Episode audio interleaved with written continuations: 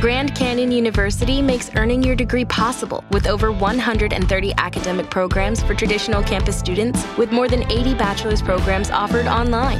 GCU provides you with the personal support you need, from complimentary unofficial transcript evaluations within 24 business hours to scholarships, academic support, and your GCU graduation team, led by your own university counselor. Find your purpose at GCU. Private, Christian, affordable. Visit gcu.edu.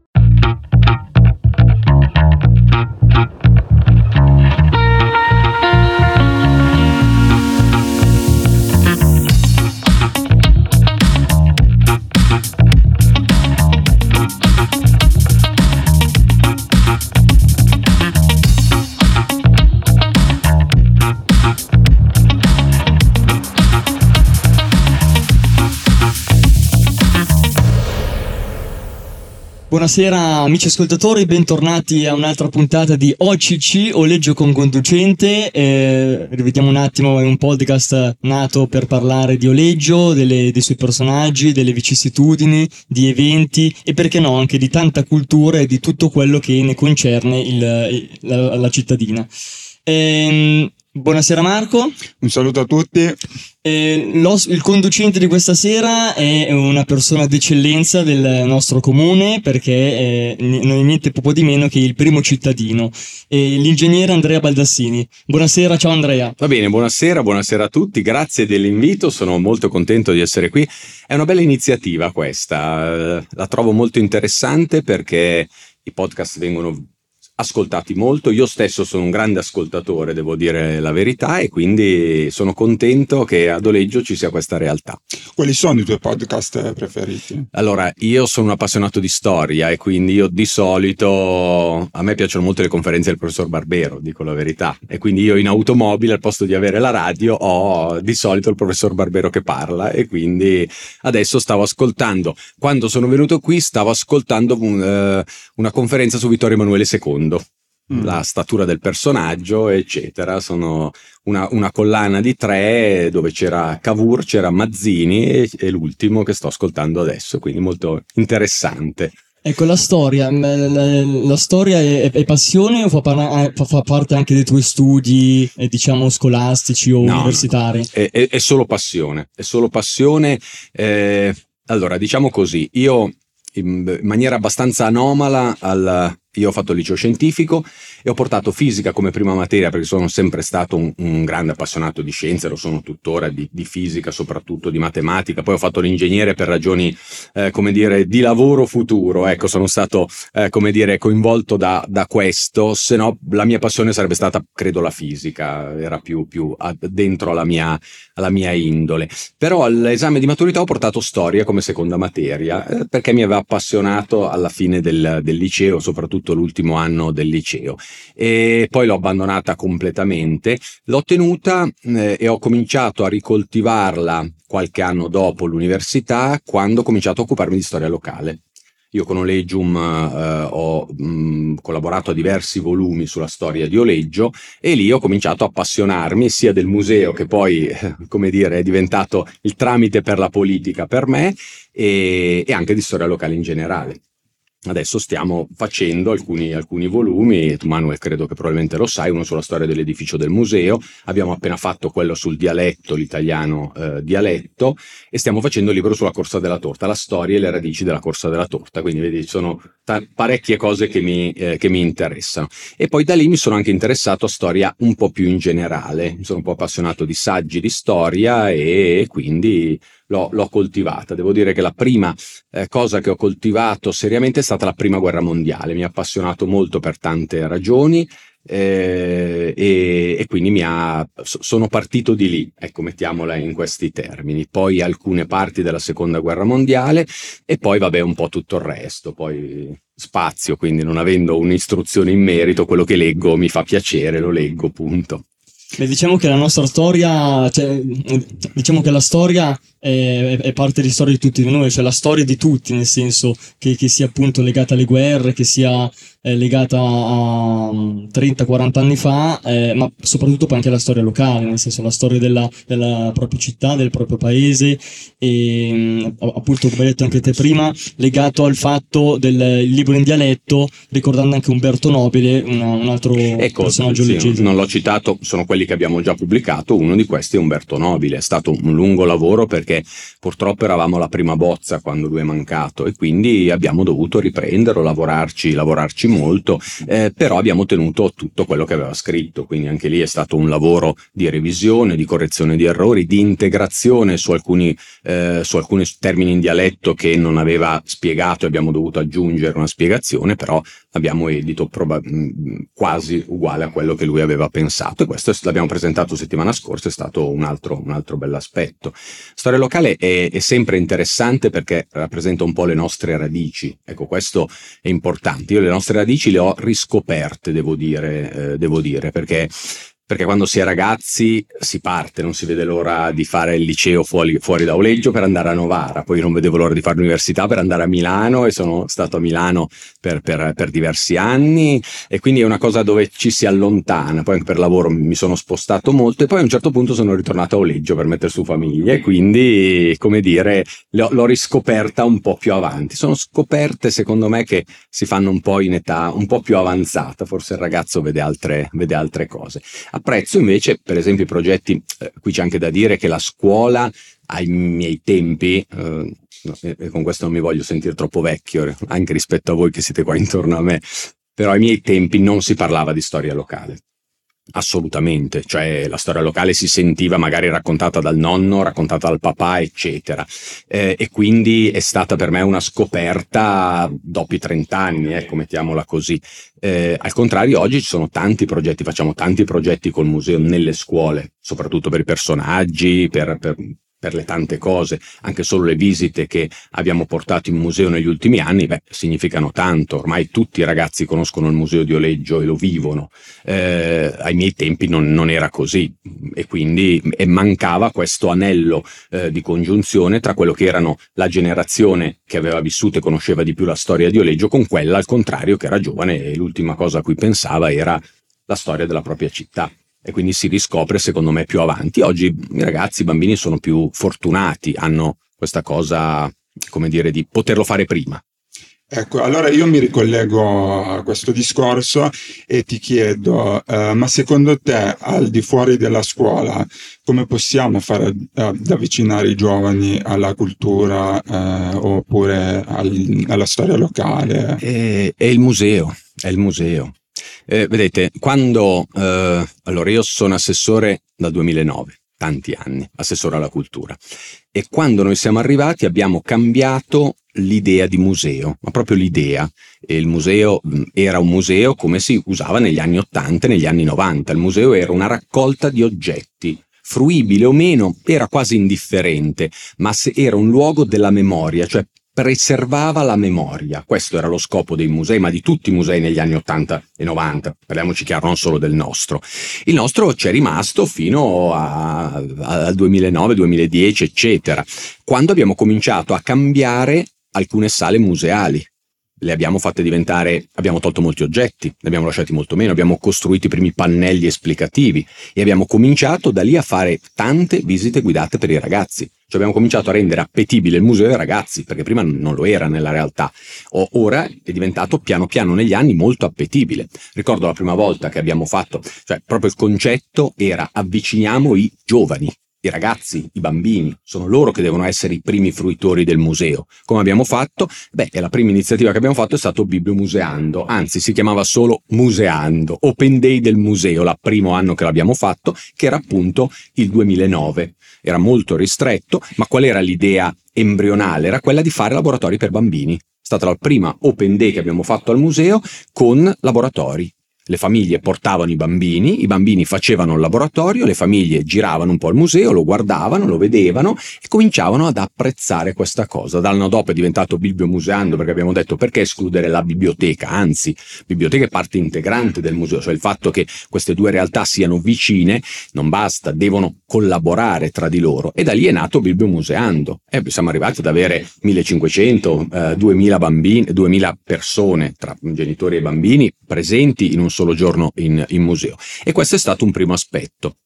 Il secondo aspetto che ha sviluppato il museo sono state le cantine del museo, ma non viste come locale espositivo. Questo è un altro, è un altro aspetto. Quando noi siamo andati a realizzarle, io la prima volta ne, ne parlavo in giunta, è chiaro che era un lavoro importante, economicamente importante. C'è stato qualcuno che mi ha detto, vabbè, ma vuoi spendere tutti questi soldi per fare una sala del museo? Io ho detto, no, a me serve uno spazio dove io posso realizzare degli eventi all'interno del museo, non mi serve lo spazio per esporre il, il, la cosa agricola, perché va bene, è una bellissima sala, ma nella realtà non mi serve. A me serve uno spazio che sia fruibile, dove ci possano stare 50-60 sedie per creare i primi eventi dentro al museo. Prima non avevo un posto espositivo, un, un posto dove poter fare una piccola conferenza.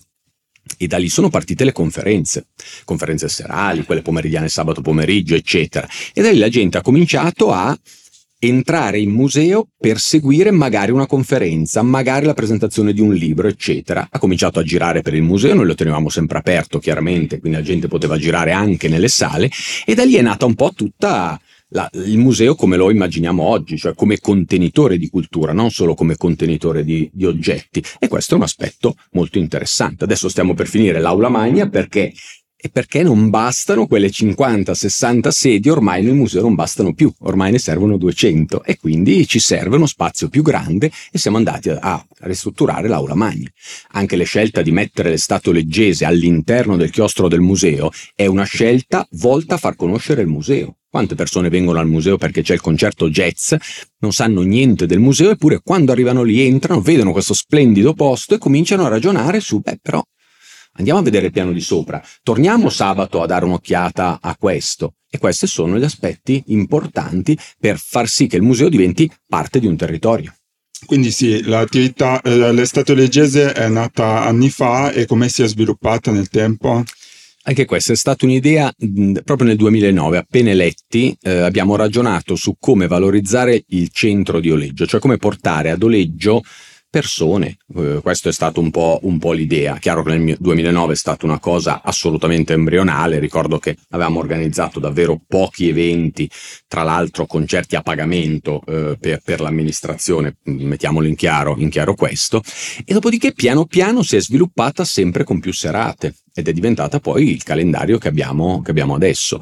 Devo dire che ha portato un grande sviluppo ad Oleggio. Eh, quest'anno è stato un anno molto particolare.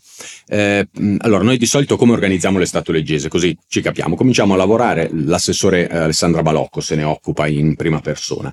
Comincia a lavorare di solito tra gennaio e febbraio, contattando tutte le associazioni oleggesi che vogliono proporre qualcosa. Dopodiché e assessore comincia a cercare eh, eh, per riempire le altre date, per fare un calendario completo e quindi cerca qualche gruppo musicale che magari viene a pagamento, diciamola così, dove dovevamo riempire la stagione. Devo dire che negli ultimi anni, e quindi già in parte nell'anno appena prima del Covid, cioè il 2019, ma quest'anno in maniera eclatante, l'abbiamo riempito con le associazioni leggesi. Punto. Se notate, tutti gli eventi sono realizzati o da un'associazione o dall'altra o dall'altra ancora. Noi abbiamo la consulta e nell'ultima consulta effettivamente ho ringraziato tutte le associazioni perché ho detto, beh, primo anno che fate tutto voi. Ogni associazione ha proposto due, tre, quattro eventi eh, eh, in piazza o al chiostro, eccetera. E quindi ha riempito, abbiamo riempito l'estate leggese con eventi locali sostanzialmente. Poi è chiaro che l'associazione magari conosce il complesso tal dei tali e quindi lo porta ad Oleggio, va benissimo, ci mancherebbe, ma sono tutti organizzati dalle associazioni. Questa secondo me è una grande vittoria negli anni, perché vuol dire che ha stimolato le realtà oleggesi a proporsi, non tanto, eh, come dire, realizzarla partendo da un calendario e chiamando musicisti, te- teatro, eccetera, eccetera, ma si sviluppa dall'interno. Questa è una grande soddisfazione, secondo me, dopo, dopo un, molti anni di, eh, di, lavoro. Quest'anno è un calendario ricchissimo, l'avete visto, anzi abbiamo eh, sovrapposizioni una dopo l'altra quasi, eh, però non ci piace dir di no a nessuno. Se sono associazioni leggesi è giusto che facciano la loro attività e se ne propongono tante e cercheremo di seguirlo. È molto faticoso, molto faticoso perché le associazioni si possono sviluppare in questo modo e possono sviluppare eventi perché l'amministrazione dà un supporto e supporto è di solito il service, il service audio, luci, il palco, eh, le pratiche burocratiche eccetera e l'amministrazione si fa carico di tutto questo compresi i costi, quindi non vuol dire che l'Estato leggese è gratis, no, anzi eh, forse costa più degli anni passati, però è bello perché forniamo il service, forniamo il supporto all'associazione, è l'associazione che fa l'evento e noi come amministrazione forniamo un supporto e questo è l'ideale, l'ideale perché sono le realtà locali che si propongono e non il contrario. Ecco, parlato di associazioni a Oleggio, se ne contano davvero tante rispetto magari a tanti anche altri paesi o comunque cittadini della stessa capienza di popolosità o di densità territoriale.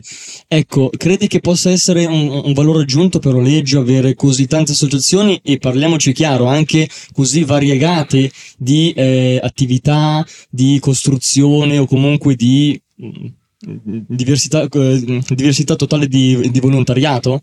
Assolutamente sono una risorsa le, le associazioni. Eh, perché si sviluppano? Ecco, bisogna secondo me a volte entrare e capire i processi che ci sono dietro a, a, a certi sviluppi e, e, io effettivamente ragiono su alcuni aspetti. Per esempio, perché abbiamo tante associazioni in generale culturali eh, eh e sociali?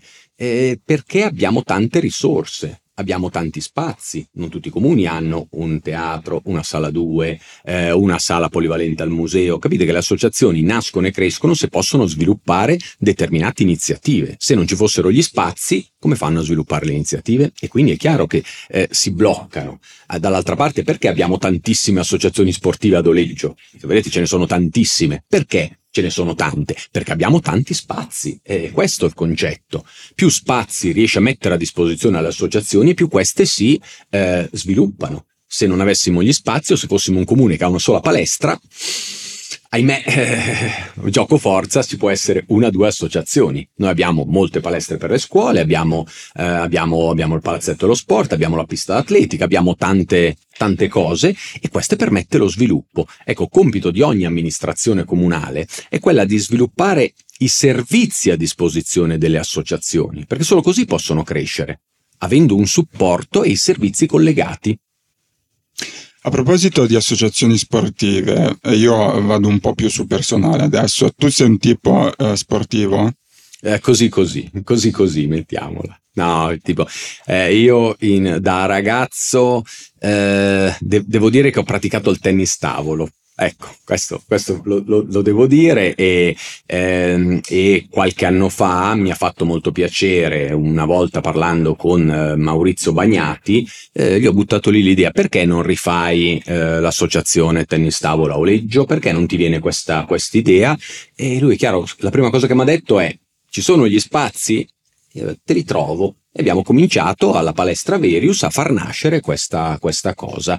Eh, abbiamo trovato dei tavoli da ping pong prestati da, da, da, vecchi giocatori che non li usavano più e da lì è nata un'associazione, una nuova società sportiva oleggese eh, che oggi vanta molti soci e fa tornei regionali, eh, sì, re, no, provinciali, perdonatemi, come domenica scorsa dove sono andato a, a salutarli. E quindi ho, ecco, ho sviluppato quello che è, è, è stato questo. Ho corso qualche maratona la, la, staffetta però la 10 km, correvo la, la, Milano Marathon, l'ho fatta per 7-8 anni di, di fila, eh, poi col periodo Covid ho smesso completamente e quindi è stato un po', un po complicato, sto riprendendo qualcosa ma è, è più difficile. Ho 51 anni, questa è la difficoltà. Vabbè, abbiamo un sindaco comunque atletico, io di solito alla Gamba d'Oro faccio due chilometri, lei, cioè tu ne fai 10, quindi Ecco, tennis tavolo, eh, conosco molti, molti, ragazzi che, come dire, eh, si sono approcciati a questa, come dire, non nuova, perché appunto come Tadoleggio era già presente, però ehm, è tornata, diciamo, si è, è rinata, mettiamola così.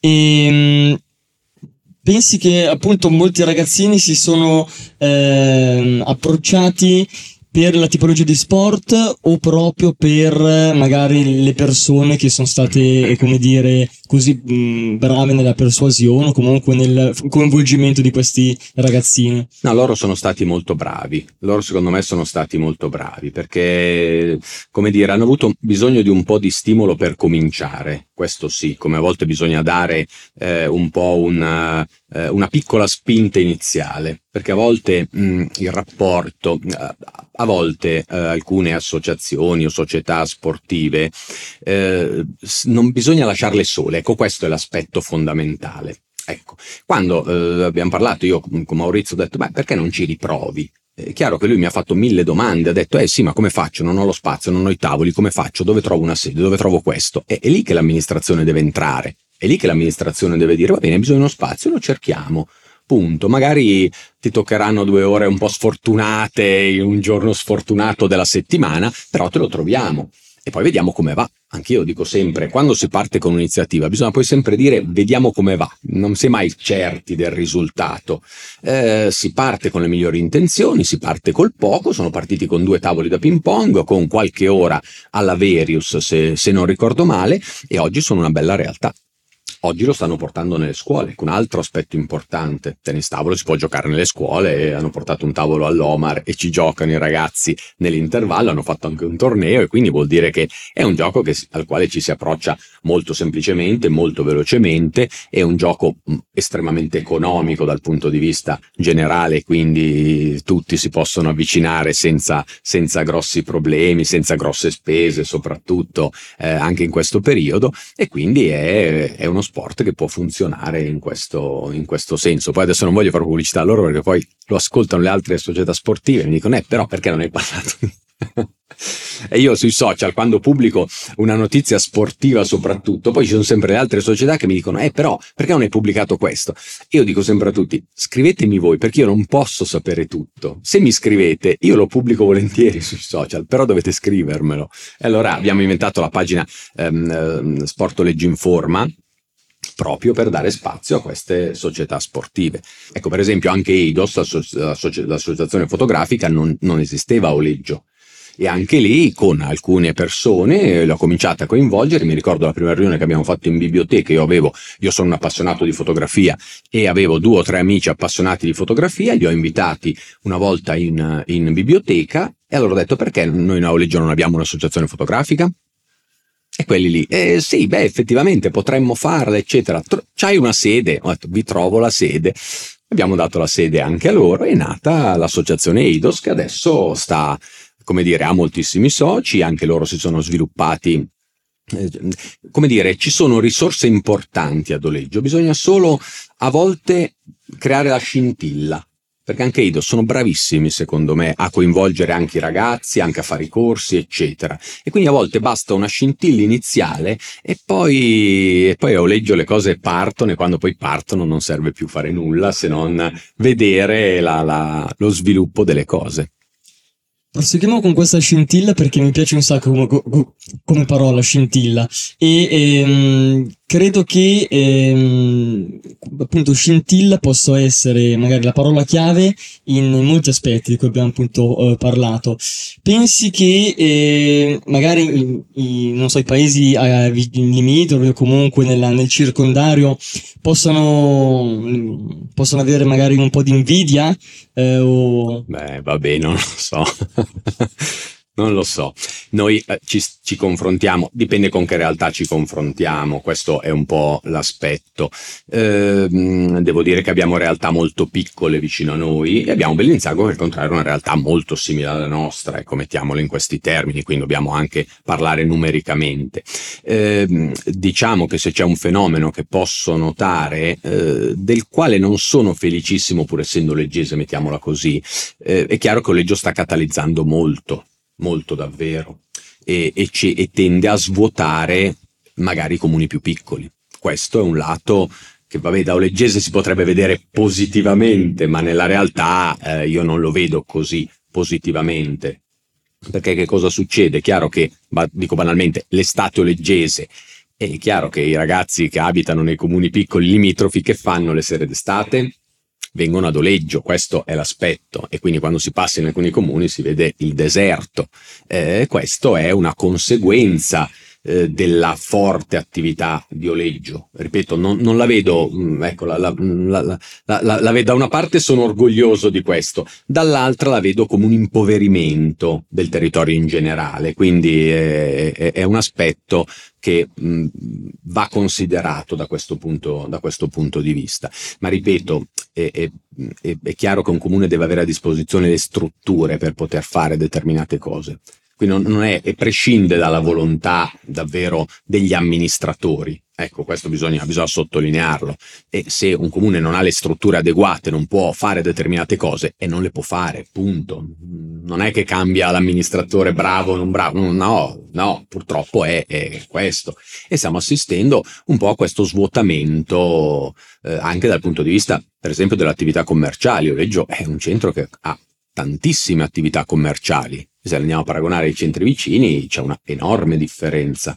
Sarà perché c'è il mercato, probabilmente a doleggio del lunedì che attira molto, eh, sarà perché bene o male abbiamo un centro storico bello, eh, quindi mh, mm, che merita sicuramente di, di essere girato. Però, se posso aggiungere, Oleggio nella zona è anche uno dei pochi paesi che ha una piazza, perché comunque cioè, ehm, tu hai citato Bellinzago, però eh, ad esempio la piazza lì non c'è. Eh sì, a volte sono ragioni geografiche, cioè proprio mh, geografiche, urbanistiche. Eh, certo, bisogna anche capire, Oleggio si presta molto perché ha un centro storico che è abbastanza raccolto, ha una bella piazza con dei portici, quindi un piccolo salotto, la nostra piazza, eh, e quindi è chiaro che si presta più eh, di altri comuni, eh, è normale, cioè, su questo non, non bisogna accettarlo così com'è. Ok, allora io ehm, ho la curiosità, ma com'è nata la tua passione per la politica?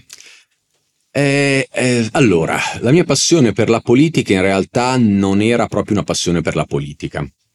Io sono stato, allora, quando sono mh, tornato a Oleggio dopo l'università e mi sono riappassionato un po' di storia locale, come vi ho detto prima, eh, io ho fatto il volontario al Museo Civico e quindi ho cominciato la mia attività di volontario, come, come ha fatto Manuel, come, fatto, come, hanno fatto tanti qui, qui ad Oleggio.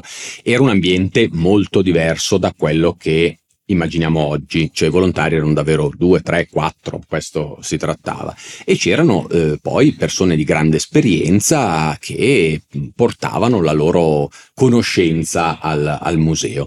E io mi sono affacciato alla politica proprio perché volevo cambiare il museo civico di Oleggio. Io lo dico sempre. Io ero vissuto da volontario, quello che era il museo era un museo che non era fruibile da nessuno, era un museo davvero, mh, mm, eh, cioè eh, faceva mi, mille, mille, visitatori all'anno se li faceva, questa è un po' la, la, realtà dei fatti.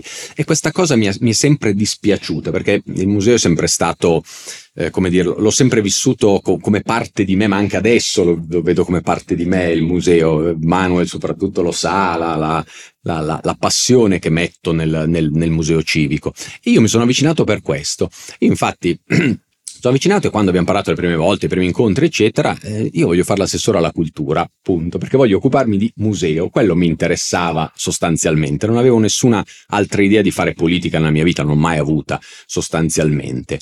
Eh, e poi, poi quando ci siamo trovati lì, sta, ci sono state persone che hanno avuto fiducia in me, mi mi hanno, chiesto di fare il vice sindaco e da lì ho cominciato poi ad appassionarmi anche alla vita politica, devo dire la verità, eh, più che politica amministrativa. Ecco, io di, di, distinguo sempre due aspetti sostanzialmente. Chi fa, eh, un conto è chi fa politica, va bene, eh, nei centri come il nostro è forse più importante fare amministrazione. Io sono un amministratore come i miei colleghi, eh, perché alla fine conta poco tutto il resto, conta mettersi in gioco, capire cosa, di che cosa la città ha bisogno e fare quello che la città ha bisogno. Questo è, è a volte tirandosi addosso delle critiche, a volte degli elogi, ma tante critiche, eh, però io penso che alla fine, eh, come dire, le scelte positive si vedano dopo magari un anno, due anni, tre anni, eccetera. Ecco, questo è un aspetto che ritengo importante. Se sono scelte lungimiranti, portano allo sviluppo della città e dopo, dopo un po' di tempo la gente si rende conto di questo. Io ho avuto la fortuna di amministrare per tanti anni e quindi alla fine si, si ha questo, eh, come dire, questa eh, eh, felicità di vedere i risultati dell'amministrazione. Ecco, questo è importante. Io ho avuto la fortuna di fare i cambiamenti in museo e di vederli, e di vederli, perché quando abbiamo passato i 16.000 visitatori, eh beh, è stato per me un, un'enorme soddisfazione. Va bene, quando siamo partiti, ricordo nel 2009, non avevamo volontari, lo dico sinceramente, non avevamo volontari eh, e adesso ne contiamo un centinaio. E questo vuol dire tanto, vuol dire tanto perché vuol dire che la gente si è avvicinata ed è diventato un ambiente diverso e quindi le scelte eh, del 2009, del 2010 e del 2011 oggi portano dei frutti che apprezzo, apprezzo enormemente. Ecco questo è il vantaggio di, di un amministratore, se, se, riesce a fare bene poi negli anni vengono fuori i risultati. Eh, hai detto eh, appunto prima vice sindaco, un decennio, dieci anni da, da vice sindaco. Sì. Eh, questo ruolo, ehm, nel senso, come, come, l'hai vissuto, come la tipologia del ruolo, diciamo? Eh, no, ma lo, l'ho che positività porti? Assolutamente molto bene. Poi in un'amministrazione i ruoli contano fino a un certo punto, cioè nel senso se si è in amministrazione ci si rimbocca le maniche, si fa punto, non, è, non contano relativamente i ruoli, i ruoli eccetera. Eh, devo dire che poi sono, sono, stato riconfermato per gli altri cinque anni, vuol dire che bene o male ho dato quell'equilibrio eh, alla squadra ho dato il mio apporto a, a una squadra che, che, bene o male sta amministrando dal 2009, quindi vuol dire che eh, come dire, ha una sua, una sua identità anche e questo è, è, è importante. E com'è stato indossare la fascia tricolore per la prima volta? E questo è stato particolarmente complicato, se devo dirla tutta. Eh, allora, ehm, io non ho difficoltà a parlare, come vedete e come sentite anche adesso, non, non è l'ultima delle mie difficoltà. C'è da dire però che quando eh, nel 2 giugno, 2 giugno 2019 ho fatto il mio primo intervento da sindaco avevo la voce che mi traballava cosa che non mi è mai capitata, davvero, non mi è mai capitata. Eppure avevo, sentivo la voce che mi traballava, allora avevo preparato una sorta di intervento e io di solito non preparo più di tanto gli interventi, li preparo il 25 aprile, 2 giugno, cioè quando c'è un evento particolare perché magari si vuole far passare un concetto un po' più profondo, eccetera. Di solito io parlo a braccio, preferisco, preferisco perché è più immediato il rapporto, non, non serve prepararlo, anzi è l'immediatezza che passa di più alle persone che ascoltano rispetto a un discorso preparato. E quindi lì mi sono trovato con questa sorta di, em- di emozione, e allora al posto di parlare del 2 giugno ho parlato di quel momento momento che sentivo in, quel momento. Ho detto, beh, effettivamente ho la voce che mi, che mi, che mi trema. Ho detto, non lo so perché, non perché, beh, non perché parlo in pubblico, ci mancherebbe, come assessore alla cultura ho fatto 200.000 interventi in pubblico. E ho detto neanche perché indosso la fascia, sinceramente, perché come vice sindaco l'ho indossata tantissime volte la fascia. Quante volte mi è capitato di, di, di intervenire al posto del sindaco, allora avevo la fascia e già rappresentavo comunque la città di Oleggio. Ma è perché sentivo in quel momento una responsabilità che era diversa. Ecco, il sindaco ha una responsabilità che è diversa dagli altri, eh, perché alla fine sei tu che devi decidere, sei tu che in qualunque caso ti devi prendere sulle spalle una comunità. E questo lo sentivo, e l'ho sentito e, e, l'ho vissuto, perché dico la verità, il periodo Covid è stato quello più drammatico in assoluto, in assoluto, ed è un periodo che mi ricorderò sicuramente per tutta la vita. Ecco. c'è da dire che appunto, eh, come hai detto, sei diventato sindaco eh, tra maggio e giugno del 2019 e, e il periodo Covid, eh, non da lì a breve, ma dopo qualche mese è sopraggiunto.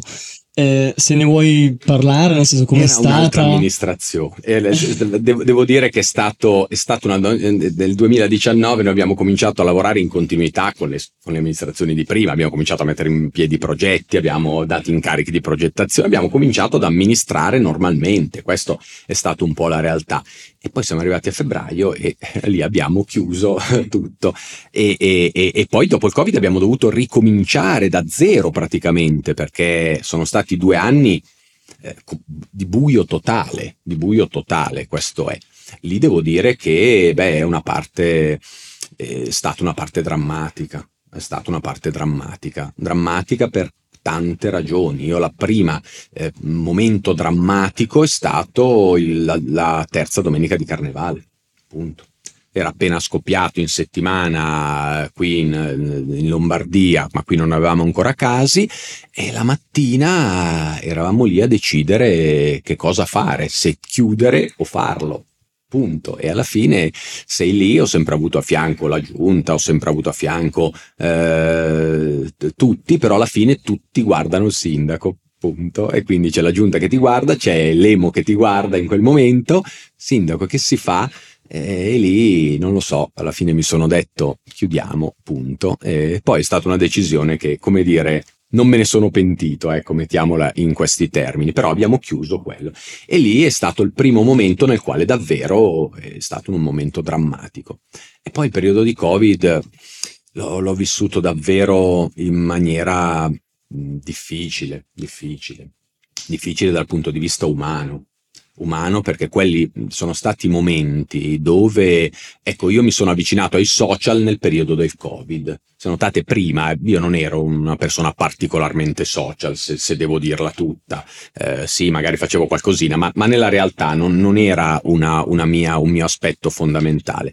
Nel periodo di covid ho capito che forse quella era la via era la via più facile per comunicare con i cittadini eh, era la via dove ti ascoltavano di più i cittadini e quindi l'ho utilizzata come comunicati quotidiani eh, giorno dopo giorno e quindi l'ho vissuta insieme a tutti i cittadini in questo modo. Ogni giorno c'era qualche comunicato, c'era qualcosa da dire, c'era qualche norma da spiegare e lì ho notato tanta paura paura nei cittadini, paura perché c'era confusione nelle, nelle norme, eh, paura perché non sapevano che cosa stava succedendo, c'erano notizie drammatiche da una parte, eh, dall'altra, e poi sono arrivati i primi decessi, ecco ricordo la notizia primi, dei, dei primi decessi, quando ho dato quella notizia è stato un momento molto drammatico, e poi da lì, ecco, i social, qual è stato il, davvero il punto come dire, più difficile del Covid è stata l'interazione con i cittadini perché poi il cittadino non solo legge, scrive, ti chiede e allora devi rispondere al cittadino. Questo è perché il cittadino si sente meno solo. Allora io stato, sono stato perlomeno un anno che magari facevo le due del mattino, le tre del mattino a rispondere a tutti i messaggi uno dopo l'altro e mi mettevo lì piano piano, li prendevo uno dopo l'altro e rispondevo. Magari rispondevo la stessa cosa a 20 persone. Posso andare a correre? Banalità però i cittadini in quel momento si sono sentiti meno soli. Ecco, io lo, lo, lo, lo, sentivo. Ci sono ancora tantissimi che quasi ogni giorno mi danno il buongiorno su, su, su Facebook, mi fanno un messaggino privato di buongiorno, va bene? E eh, questo perché forse si sono trovati in quel momento ascoltati, hanno visto che comunque c'era eh, un'istituzione che era lì e ti rispondeva, eh, quindi vuol dire che non eri proprio solo. Qualcuno mi ha detto, ma hai risposto sempre tu? Sì, solo io ho risposto e quindi mi sono smazzato tutte tutte, tutte le risposte ed è, stato, ed è stato bello. Poi ci sono stati momenti ancora più drammatici, devo dire la verità, tante telefonate, ricordo, drammatiche. E quelle rimangono davvero eh, un bagaglio, come dire, difficile da portare, ecco, ma credo che ogni sindaco che ha vissuto il Covid abbia più o meno lo stesso bagaglio, perché poi ricevi le telefonate dei cittadini disperati. Ecco, il numero che avevamo messo a disposizione per le emergenze Covid era eh, il mio cellulare di, di, di, servizio, punto. Rispondevo io nella realtà a quelle telefonate, eh, perché poi avevamo anche il problema che anche i dipendenti erano a casa per, per il Covid, cioè eh, c'era, c'era tutta una, una catena molto complicata complicata e rispondevo io e lì arrivavano anche telefonate di persone che erano positive, che magari avevano perso la mamma e non potevano andare al funerale, capite? Perché c'era il Covid e non potevano uscire ed erano positivi. Queste sono state situazioni davvero drammatiche in, in, quel, in quel momento e però ce la siamo lasciata alle spalle. Meno male che ce la siamo lasciata alle spalle, direi, perché è stata una pagina appunto da, da dimenticare anche se ha avuto i suoi lati positivi. Beh, Oleggio ha sviluppato una grande mh, eh, solidarietà Ecco, questo, questo, lo devo dire, una grande, grande solidarietà. Ecco, quando mancavano le mascherine, io ricordo che ho avuto la telefonata di due imprenditori che mi hanno detto: Noi abbiamo i tessuti, se vuole il sindaco le mettiamo a disposizione i tessuti, se trova qualcuno che cuce. E io in giornata ho trovato due sarte che sono messe a cucire. Se vi ricordate, nel giro di una settimana noi in comune davamo via le mascherine autocostruite eh, fatte da chi? Tessuto di un'azienda e qualche sarta che si metteva lì a cucire decine di mascherine e quindi c'è stata una grande risposta. Eh, devo dire che dopo il Covid, al contrario, trovo oggi una società che è molto più eh, fredda rispetto alla crisi che abbiamo vissuto. Secondo me abbiamo avuto un rimbalzo eh, punto. C'è stato un momento di grande solidarietà e adesso sta seguendo un momento, momento difficile, eh, lo, lo dico davvero, difficile. difficile perché la gente si è spaventata per la crisi energetica, ha meno soldi nelle tasche, quindi eh, credo si sia, stia vivendo un momento drammatico da questo punto di vista, quindi si sia dimenticata forse di quello che abbiamo, che abbiamo vissuto eh, solo qualche anno fa. Tra l'altro, eh, tra i luoghi comuni che io sento ogni tanto, eh, molte persone eh, che sono a contatto con me mi dicono: Eh, non abbiamo imparato niente da quell'esperienza. E, ed effettivamente, forse è quello che hai detto tu eh, in quest'ultimo intervento. Sì, questo è, è, un po' un rammarico. Non tutti ci mancherebbe, però è un po', è un, po un, un rammarico da questo da questo punto di vista. Però ricordo davvero anche tanti gesti di, di generosità e mi fanno, mi fanno davvero, davvero, piacere, davvero... Eh, ho, ho, sposato una coppia di ragazzi poche, poche settimane fa eh, che ho conosciuto perché in, in un momento de, de particolare del Covid eh, la ragazza ha portato una torta in comune va bene? La portata eh, con un bel biglietto eh, per il sindaco e per l'amministrazione comunale e io poi ho contattato questa ragazza e lei mi ha detto, beh, lei è sempre lì che risponde sui social eccetera, magari gradiva una torta così magari mangia la torta e, e poi l'ho contattata dopo eccetera e ho sposato lei e suo marito attuale qualche settimana fa mi ha fatto particolarmente piacere. Quindi Facciamo gli auguri a questa coppia allora. Assolutamente. E adesso siamo invece in estate. Una domanda da cittadino, siccome non, non conosco bene l'attività politica, è: ma la vita da sindaco, diciamo, ehm, impegna tutto l'anno oppure in estate magari, eh, diciamo, diminuiscono gli impegni, i consigli e così via? Eh, la vita amministrativa ogni momento dell'anno è impegnativo, tranne agosto. Ecco, agosto è il momento dove si ferma un po' l'attività amministrativa. Vuoi perché sono fermi tutti i, eh, gli uffici, bene o male sono fermi, quindi si rallenta l'attività.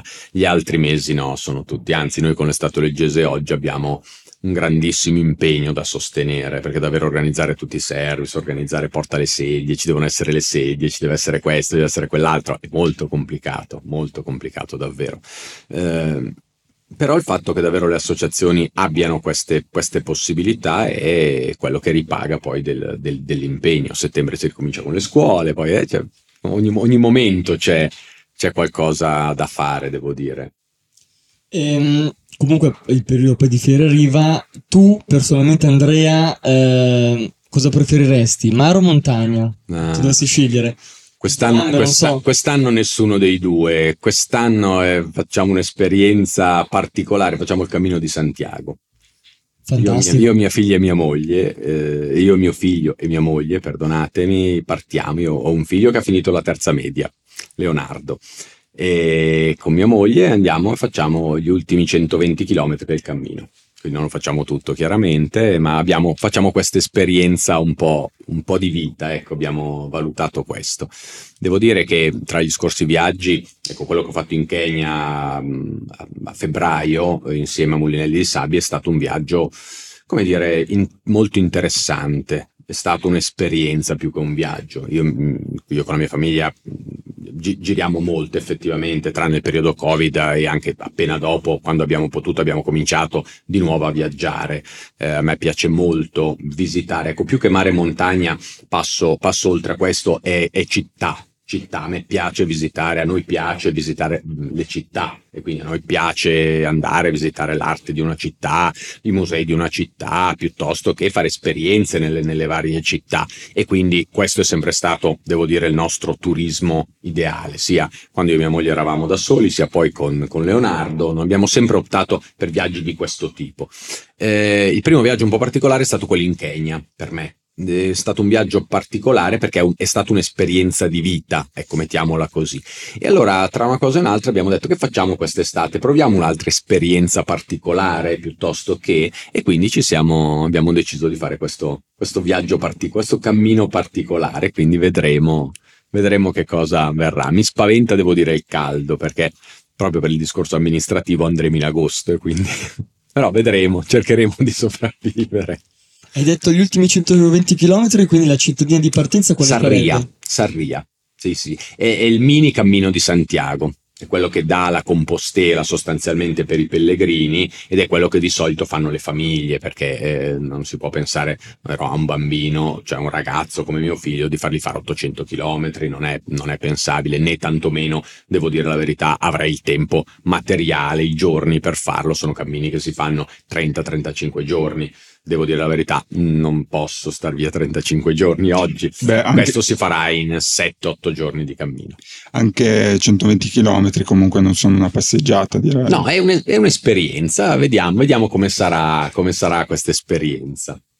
Allora ringraziamo Andrea Baldassini, il nostro sindaco, è stato veramente un onore averti qui.